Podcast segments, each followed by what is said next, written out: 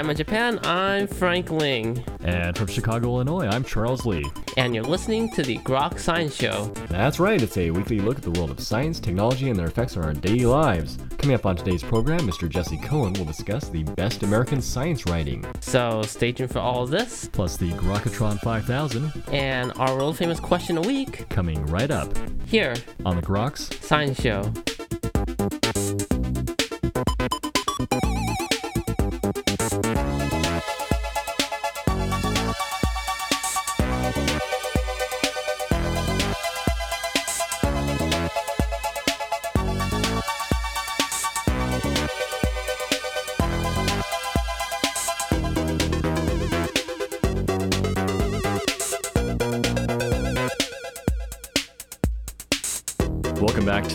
Science Show. Well, keeping up with all of the developments in science and technology can be especially daunting for even the most avid science enthusiast. Thankfully, science writers have been more adept at distilling the advancements in science and, and technology for a general audience.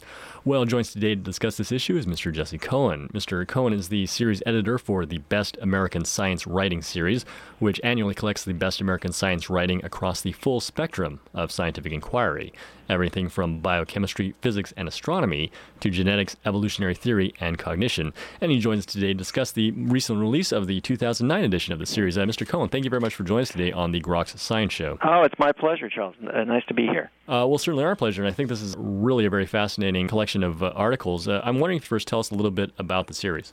Well, the series is actually celebrating its 10th anniversary with this edition. We started in 2000, and this is our 10th version, and I've been with it since the inception. What we do is every year we uh, ask someone from the world of science writing or the world of science to be the guest editor. This year it's Natalie Angier, the Pulitzer Prize winning reporter for the Times and New York Times and also a best-selling author. And I spend the year reading newspapers, magazines, online, wherever I can find good science writing. I collect about somewhere between 70 and 100 articles, and towards the end of the year, start passing them along to the guest editor who makes the final selection and writes an introduction. So uh, you're the one that's doing the uh, selection of all the articles? I'm doing the first culling and finding the things that I think will appeal to the guest editor, and, and the guest editor makes the final decision. Uh, well, uh, you mentioned the guest editor, and you've had a remarkable series of guest editors, everyone from Oliver Sacks to Sylvia Nasar. I'm wondering, how do you uh, find your guest editor? Well, we put feelers out. We I sit down with my editor at Ecco and we talk about who we'd like. We basically put wish lists together and then we try to find ways to reach that person and just ask the question. And sometimes we get a yes, sometimes we get a no but we've managed to find uh, 10 people, and we actually have an 11th, uh, Jerome Groopman, who is going to be the guest editor for the 2010 edition, which will be out in a year. Well, I was wondering if you t- maybe tell us a little bit more about uh, your guest editor for uh, this year's series, Natalie Angier. Well, as I say, Natalie has been writing for the Times for a long time. She's probably the most widely read and best known science writer, certainly science reporter. I think people know her so well because she has a unique style of writing about science. There's a little bit of insouciance in her writing, a rich vein of humor, but she really understands what she's talking about and she finds really fascinating things to write about and explains them with a great deal of verve and imagination. So she's really one of a kind, and she's been terrific to work with as well. What I love about working with her is that her sense of what makes a good science story and my sense of what makes a good science story are, are pretty much the same. I mean, we look for writing that has a certain amount of depth to it, in addition to being well written, but depth and the story itself should have a very powerful human element. So we bring the scientific world uh, to the general reader in a very immediate way. Is there a bit of an art form to conveying that depth and that human element that all these writers share? Yes, I think there is, but I wouldn't know quite how to explain it. Uh, I think just good writers have a good sense of how to tell a story, how to find interesting characters and draw them out, and how to explain the science. And I think that's the level of difficulty that you don't have necessarily with other forms of reporting. That in addition to doing all the things that a good story has to have, you also have to be able to translate what the scientists are saying into terms that are readily understandable by your average reader.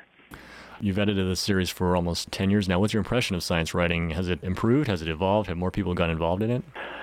I don't know if more or fewer people have gotten involved in it, but I guess my sense is more have in in this sense is that I think because science is much harder to avoid or compartmentalize. It's much more a part of our lives on a daily basis.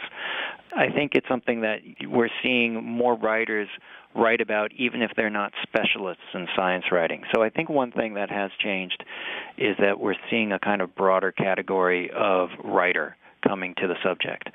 And I think because the science writing of the previous generation, the specialist science writers, has been so strong, I think those coming to it know, in a sense, how to write about science in a way that's really um, conveys and communicates to people what's going on. And there, it's an attractive field, an attractive subject for a lot of people. I, and and so, I would say it has evolved in that sense. I think more people are coming to it, and I think there's an understanding of what it takes to make a good story and to make it really work.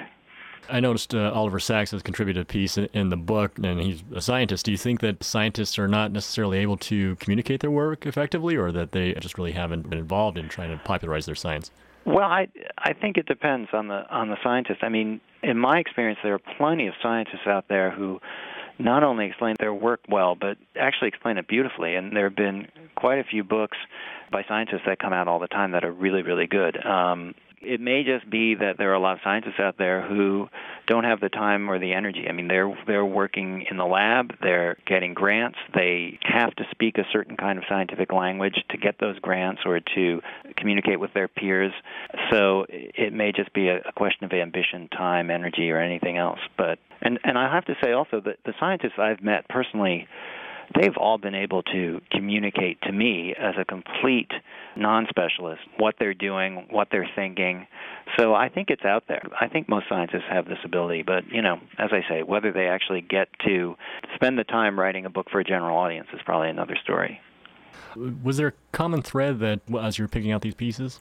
I wouldn't say there was a common thread. I think we uh, go in. I certainly speaking for myself, uh, uh, but I, I gather from the way uh, Natalie approached things uh, with the sense of okay, what is really going to speak to us? What's really going to grab our attention? What's going to haunt us? And those tend to be the pieces that have strong story, strong character, and teach you something that you didn't know. Do you have any particular favorite pieces in the well, book? I try not to pick favorites because uh, you know that's going to get me in trouble. But I there are a lot of terrific pieces in the book this year, and the ones that stay with me and that I think people are interested in, and certainly I've talked about with people who've read the book, are pieces like The Itch by Atul Gawande about a woman who suffered from strange and constant sensation of itching in her scalp, which had no physiological basis as far as any of the doctors she consulted could tell. And they tried everything like bandaging up her hand so she wouldn't scratch. But it didn't work. And she got to the point where she was scratching her head unconsciously while she was asleep. She would scratch and scratch, and to the point where she scratched so hard that she broke through her scalp and into her skull. And at that point, her doctors had to come up with a more radical solution, which they did. They snipped nerves in her brain as an attempt to short circuit this itch sensation that was going on. It didn't work. And Atul Gawande, who wrote the article, draws from all of this and brings us to is a picture of how the brain works that is evolving right now that is perhaps a little counterintuitive. So he uses this really fascinating narrative to plunge us into what is going on on the front lines of brain research right now. And it's really quite interesting because what a lot of researchers are starting to think is that the brain is not just this passive receptacle of sensation and stimulus that it actually plays a very large and active role in shaping what we're seeing, feeling, thinking. So it is constantly putting out something into our pre-conscious minds, as it were. It's throwing out a kind of a mental feeler about the world around us that it then negotiates with the actual sensations and stimuli that are we're receiving. So it's not entirely a passive situation. It's more of a, a wrestling match in a way. And so drawing from that picture of how the brain might work, Gawande posits that well maybe this poor woman her situation was that something had happened in her brain. The proper stimulus back to the brain to say there's no itch wasn't happening. It was just without any kind of tampering element or, or tamping down, was just pushing out this itch sensation. So it's actually akin to phantom limb syndrome, where uh, people who have you know lost limbs through amputation still feel sensation in, in the lost limb. That may well be because of the way the brain actually operates. So, you know, you start with a fascinating story that's also a little icky and a little haunting, and before you know it, you've learned where uh, brain research is right now, and, and with its entirely new and radical picture of the brain. It's actually it's funny. It's it's new in some senses. It's it's uh, it it actually reminds me a lot of the the Kantian picture of uh, how our minds work. So it, it's funny that scientists are in some ways getting back to some of the things that Kant just posited and speculated on 200 years ago or so. So, in in a sense, the brain is trying to impose its model onto what the world is actually giving it. Yes, that's a much better way of putting it. Thank you. That's a very succinct and, and good way of putting it. Yes, and and it's a much messier process than I think we we think it is. Do, do you find that uh, coming from uh, the science journalism, that you're you're better able to assess what is going on in the science and find human element in the story? I'd like to think so. I mean, you have to be aware. Uh, in, someone in my position has to be aware that it's easy to claim an expertise that you don't have, that you simply do not have. So I'd like to think that I might be a little more informed, but I also try to keep that in check at the same time.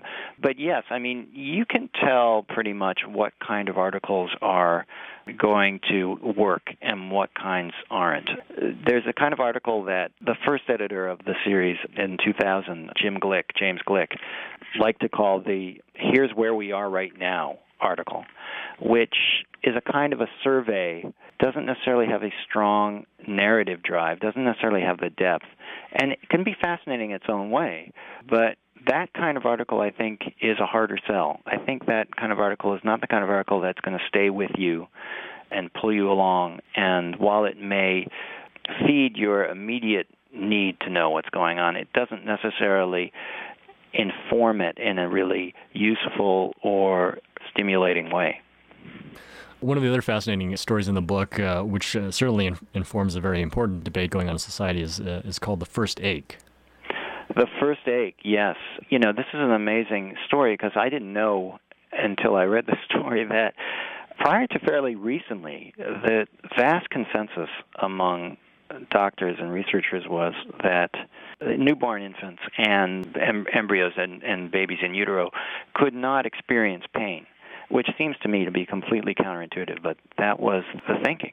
And all sorts of surgeries would be performed on these poor infants with no anesthesia. And thanks to the work of a researcher, that all changed, and now it's fairly it's common and called for that those procedures be done with anesthesia. But obviously, this touches on abortion and the abortion debate. So it's interesting how purely scientific research, which is not done with any political agenda whatsoever, nonetheless can create or spill over into the non scientific world, into the political world as well. I, mean, this is certainly the case for a, lot of hot button issues in science, evolution being probably the most prominent. Are, are you surprised that these sorts of stories about evolution and controversies of evolution still exist in society? I am. I'm surprised and I am deeply saddened that they are still going on. I have all respect for people who profess a faith, but I think at the end of the day, for Americans to even consider shutting themselves off from science and from what science is telling us it just is damaging to our growth as a nation and to the intellectual growth of our, our children. So it really does continue to surprise and sadden me, unfortunately. You're sort of in a unique position in the sense that you have kind of this broad view of, of science, having read all these stories. Do you see some major trends in scientific advances? Uh, what fields do you think are making the biggest strides? It would seem to me, just on the basis of what we see, the biggest strides seem to be coming in research on the brain. And it seems to be because we have uh, MRIs and functional MRIs and other ways to scan the brain. And so there's just this enormous undertaking and effort going on right now to scan what's going on in the brain when you're thinking this or doing this or whatever. And that is creating a very rich picture of how our brains are working. And and I, I imagine the reason why it's becoming such a big deal is because there's been so little done on it before. You know, I I think in the last 10, 15 years it's really picked up because I think there's a feeling that we're on a frontier and it's it's a a very wide open frontier that that can be explored. So that's certainly something I, I'm seeing a lot of. Uh, there's always a lot uh, of biomedical reporting.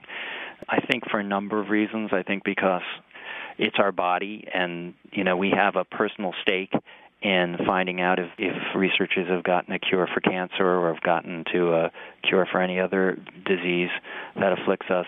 And that obviously touches on what's gone on in genetics and so on. But what I think is interesting is as far along as we've gotten in terms of understanding our genome and so on, I'm not seeing the results of that so quickly as I had expected. I, when we first published in 2000, it was right around the time that the genome was being decoded. And there was this expectation that new era in medicine was going to follow upon that discovery very quickly.